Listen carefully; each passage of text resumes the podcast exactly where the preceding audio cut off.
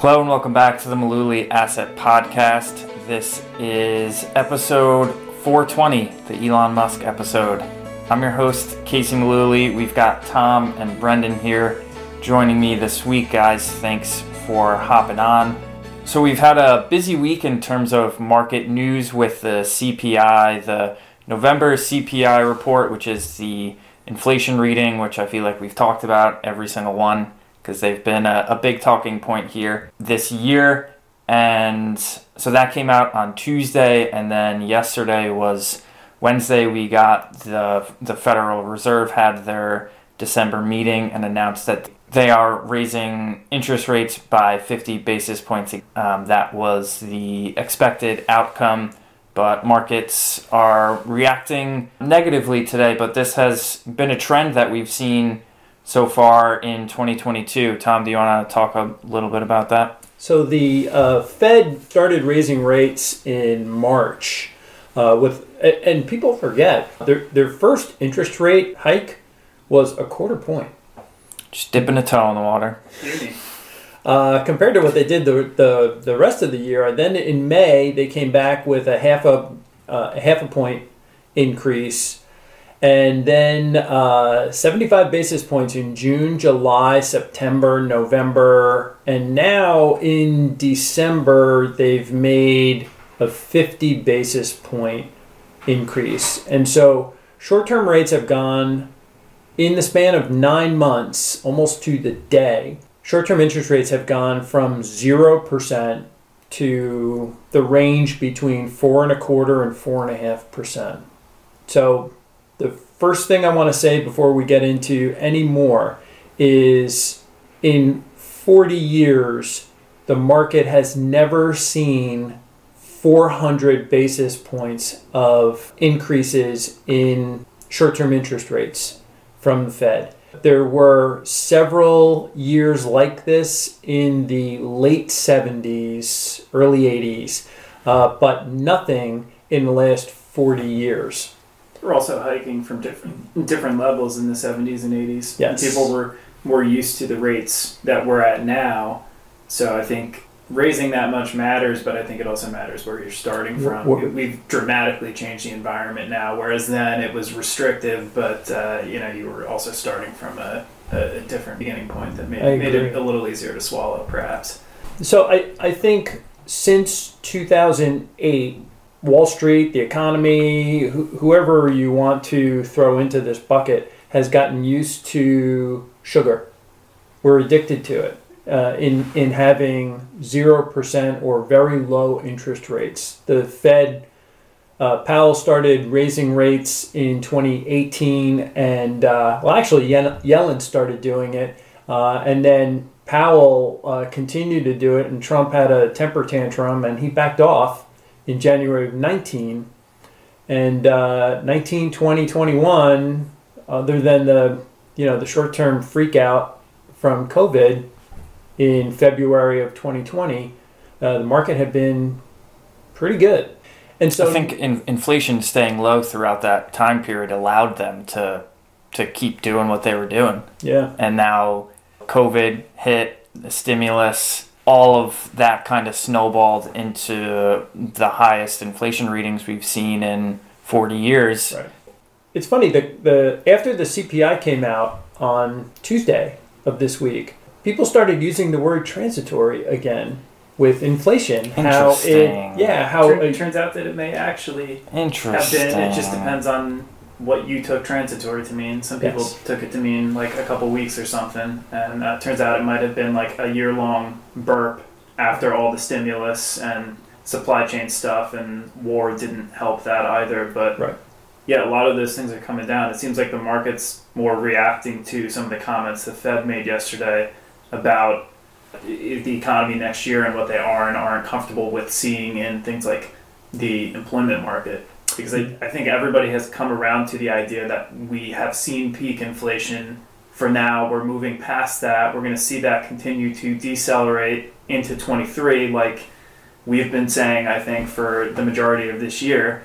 Uh, but now the other the other side of that is if the Fed's going to continue being restrictive, Uh, they're still talking tough because they don't want us to go the other direction just yet. Now everybody's worried about them taking it too far, right. and, and the risk of recession. I, right. I think, let me speak on behalf of the entire stock market and say I think that's what everybody's worried about in the last couple of days now. Yeah, yeah, I, I, I definitely agree. I, it, I I think the disconnect that we're seeing in the market yesterday afternoon and again today is that people are starting to do the math and see that the economy isn't forecasted to grow that much in twenty twenty-three. Uh, and inflation is, it appears to be trending down, but the Fed is still digging in their heels saying we're going to continue to, to raise short-term rates until we get inflation down to two percent.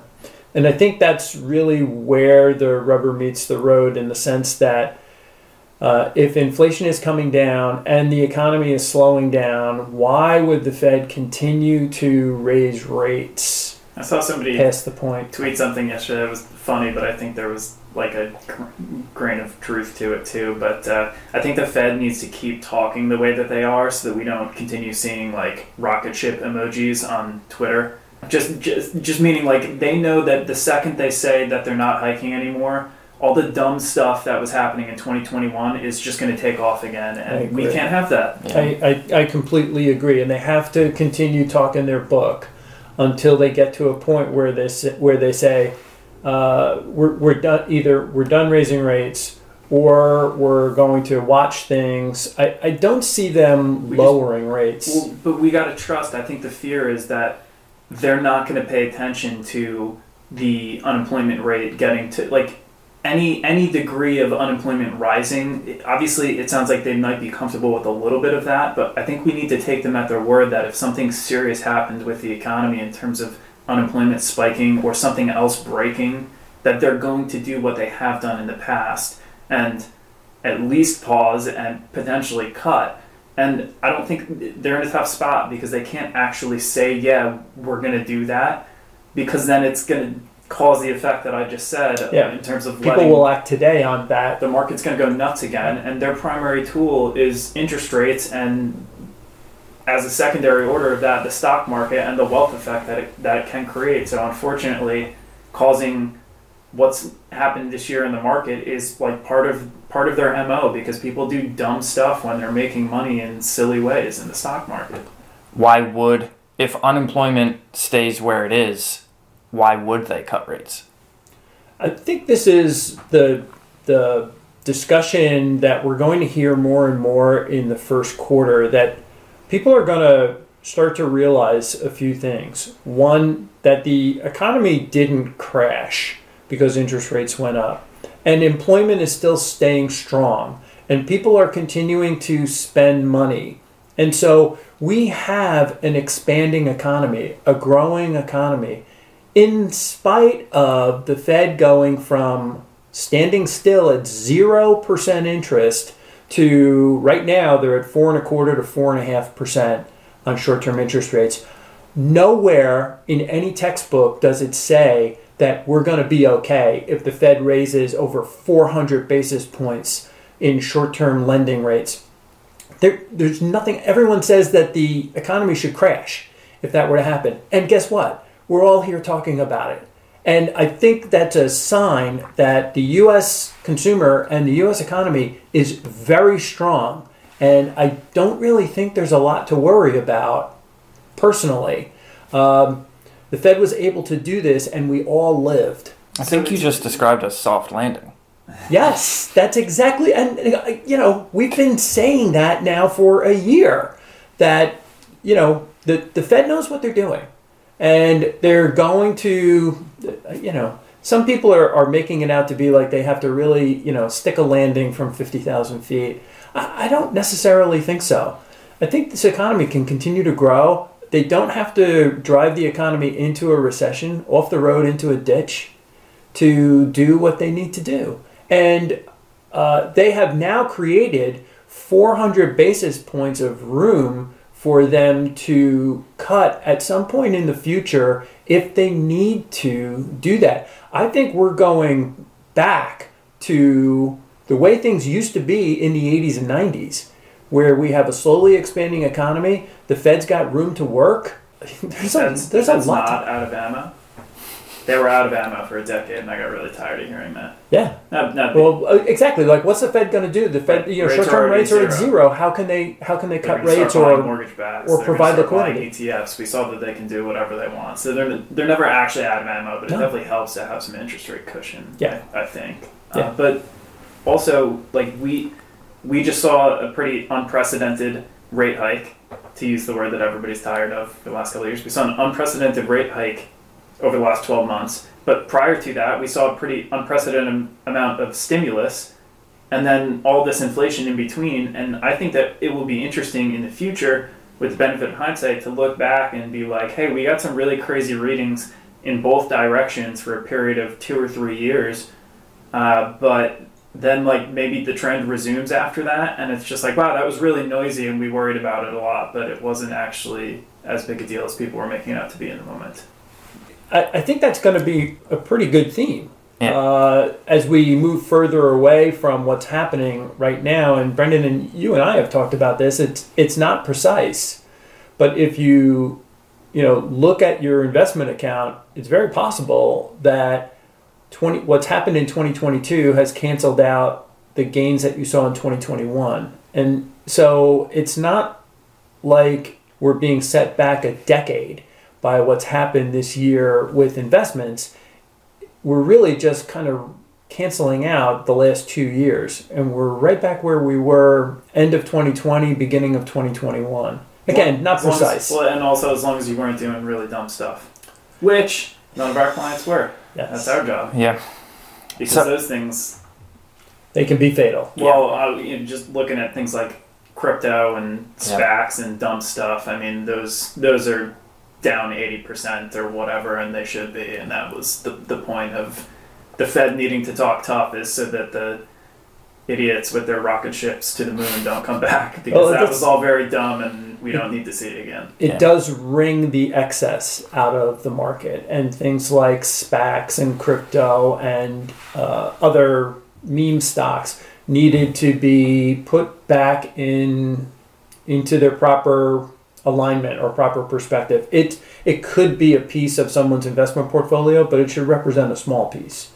Yeah, you probably should just not. Totally agree. If, if you but, absolutely have to, of course, then yeah. uh, then right size it. I think that is that has been one of the themes of twenty twenty-two, is that it has felt worse than it is, or I mean, where we stand today, the S and P five hundred's down eighteen.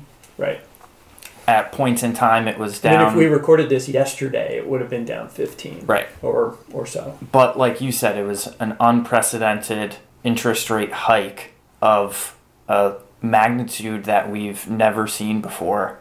And the S and P five hundred took a fifteen to twenty percent haircut. I think that is... Yeah. I don't want to say... It would have been on the low range of expectations if you told people coming into the year what was going to happen. Yeah. Right. And then, you know, the, the flip side of this is if we go into a severe recession, historically, we've seen markets get hit a lot harder than that. So um, we've sustained and we live to fight another day. Yep. So kind of wanted to shift gears here a little bit and talk about some of these articles from MarketWatch, and this one specifically, we'll link up to this one in the show notes. Yeah. Basically, the the theme of the article was an older couple is getting ready to retire and the wife wants to... We don't know if this is a real situation or not, but um, the wife wants to work with an advisor because their I R A is down thirty percent, and the husband doesn't trust advisors and thinks that they're all just trying to make money, and that he just has a not good idea of what an investment advisor can do for them, or probably just has that negative connotation in, in his head about what is, what an investment advisor is. So the question was... It was kind of looking for advice, and the question was, what should what should the wife do? Try and ed- educate herself. She seems a little confused about what to do. So how can she get her husband to work with an advisor, or where should they take things? Yeah. It would be very difficult to do uh, retirement planning, assuming that's that's what they want, when only factoring in half of the stuff. Because, I mean, you know, like, hypothetically, you know, somebody comes to us, they have accounts in their name, like, that's that's their money to do with. However, when it's a married couple, their expenses are probably intertwined to some degree, maybe even their savings are intertwined to some degree. And so, like, you're you're going to have to have buy-in from both parties in a relationship, and it's probably going to be difficult if one of them doesn't see the value in working with an advisor. I mean, just speaking in terms of our process, I mean, we're always happy to meet with people and do what we call a fit meeting. And, and maybe during that, we'd be able to uh, uh, answer some questions for the skeptical party in, in the relationship, and, and uh, make them feel comfortable working with an advisor after we explain to them what we can do, how we do it, how we're paid, all of those things. I mean, these that's, that's why we have a fit meeting. But, you know, if, if you do all of those things and there's a clear understanding and somebody just doesn't want to work with an advisor, then that's kind of like a internal marital issue that they have to work through, I think. Yeah. I think it's also... Uh, you know, my ears get pointy when I see absolutes, when they say things like all financial advisors are ripoffs. Maybe their experience in the past was with someone who sold them products, or maybe it was someone who didn't really do a deep dive into their situation, or maybe this is just something that he's kind of absorbed as uh, an a, a reputational thing that he's heard over the years, that uh, the, the, it's, you know, these people are all ripoffs. Yeah, just avoid them. Maybe he's had a bad experience in the past. Something that's something we usually like to ask people when they come to us, right? Uh, for a fit meeting is, you know, what what have you been doing up until this point? What has worked for you? What hasn't? If there was another relationship with an advisor, what went wrong there in terms of it not working out and putting you here with us today? Um, and sometimes those are fixable things that, that are related to the other party being a bad actor. And sometimes they're just things that are going to be a roadblock to that person working with anybody in, in our line of work. And, and that's all stuff that you got to flesh out beforehand. You, nobody, I don't think anybody in our line of work wants to, like, force somebody into a relationship no, when they're when they're a reluctant participant. That just sounds like, you know, problem waiting to happen. Yeah. So um, yeah, why would you sign up for something like that? And it it may very well be that, you know, maybe we're not the right person uh, or the right party for uh, someone like someone like this. But maybe an hourly financial planner or someone who does a pro- who does project-based work, or maybe, you know, maybe they need to be with someone who does sell them a product. I don't know. Uh, it, but I think the the takeaway that I had was that to say all financial advisors are ripoff is not fair, because there's a lot of different uh, ways to run a financial advisory practice under that umbrella. Tough to say that universally. Yeah, agreed. It what a real what it really boils down to would be getting, obviously, the husband and the wife in a room and then just laying out expectations about what it's going to be like to work with an advisor and to, to, you know, come on board. What can they expect in terms of investing, financial planning, retirement planning, um, communication moving forward, how that all works, and kind of hear from them about, about what they want. The wife wrote in and said her I R A is down thirty percent this year in twenty twenty-two, and that kind of seems like it was the trigger for her to get some outside help. Maybe the husband's day trading on F T X or whatever, I don't know. But yeah, I think it's just about communicating the advisor's value and seeing if, if their um, expectations line up, and then just taking things from there. So one of the other articles that we had to talk about was from uh, Carl Richards, who writes over on his website, Behavior Gap. Uh, we have his one of his drawings in our conference room. And his the point of, of his uh, blog post was about how about how people need to figure out what their goals are for their money. And I think maybe the husband and wife from the MarketWatch article need to do that as well. But he talks about how um, we basically just copy people and copy societal societal norms, and we want what other people have, or we we want what we see people have on social media and, and stuff like that. And the purpose of having money and doing financial planning and investing your money is to do what you want to do. And Carl prompts the readers to to go and figure that out. So is that something, you know, like how specific do we get with with folks when when talking about goals, or how do we incorporate that into our planning process, or, or what are your guys' thoughts on that? It's definitely, I mean, the the retirement equation usually just assumes that people want to continue living their lives as they do now minus the paycheck, and how does that all work financially. But sometimes people have more changes that they desire aside from just the paycheck stopping. Maybe it's, uh, you know, relocating or, or something like that. Or sometimes we solve that first part of the equation and help them understand that they're financially ready to, to retire. And then they get there and realize that they didn't actually think it through, and that there's a lot of nothing. And they're trying to figure out what, what that next thing is, because they hadn't considered the non-financial aspects of, of moving on from something they did for thirty or forty years for a living. So um, there's there's a lot that goes into it, but uh, you know, it's a lot of self-searching, I think, for people, because it's not necessarily so, like I I can't tell you what to do with your time in retirement, yeah. But that's an important consideration. It's it's ma- mainly just we're answering you can do what you what you want to do. I think the, financially. And I think the, the problem is that a lot of people, not everyone, but a lot of people just don't know. They just don't know. I you know, I don't want to read the whole article. It's short, but some of these things that that Carl writes is so good. Um, from our youngest age, we learn to desire by seeing what our parents, our siblings, and our peers desire, followed eventually by what people on social media desire.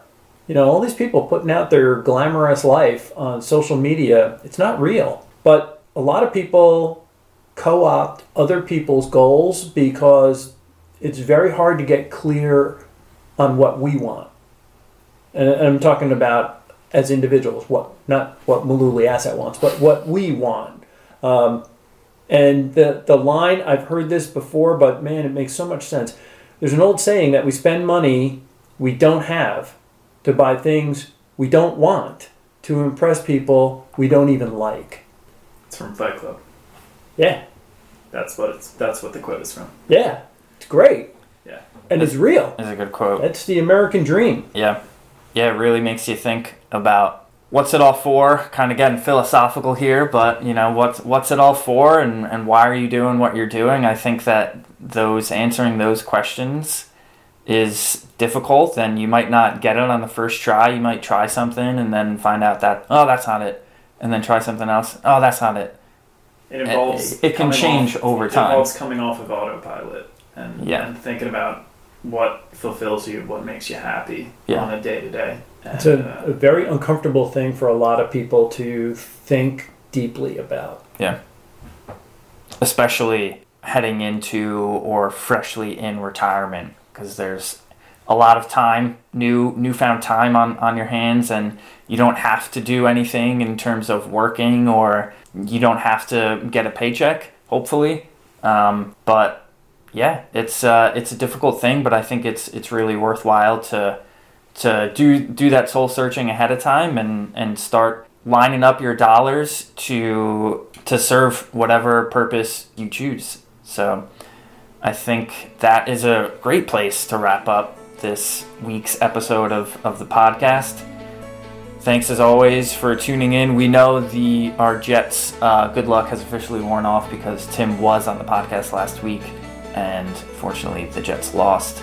We'll see big big one this week. They're fighting for a playoff spot. Tim, I know I know you're out there, man. He's obvious by his absence. Yeah. So, uh, go Jets. Never thought I'd, I'd be saying that. twenty twenty-two, man, full of surprises. Thanks as always for listening. We'll be back with you next week. Tom Mullooly is an investment advisor representative with Mullooly Asset Management. All opinions expressed by Tom and his podcast guests are solely their own opinions and do not necessarily reflect the opinions of Mullooly Asset Management. This podcast is for informational purposes only and should not be relied upon as a basis for investment decisions. Clients of Mullooly Asset Management may maintain positions in securities discussed in this podcast.